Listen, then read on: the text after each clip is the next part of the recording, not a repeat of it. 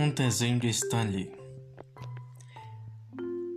Stanley Martin Lieber, mais conhecido como Stanley, nasceu em Manhattan, Nova York, Estados Unidos, no dia 28 de dezembro de 1922.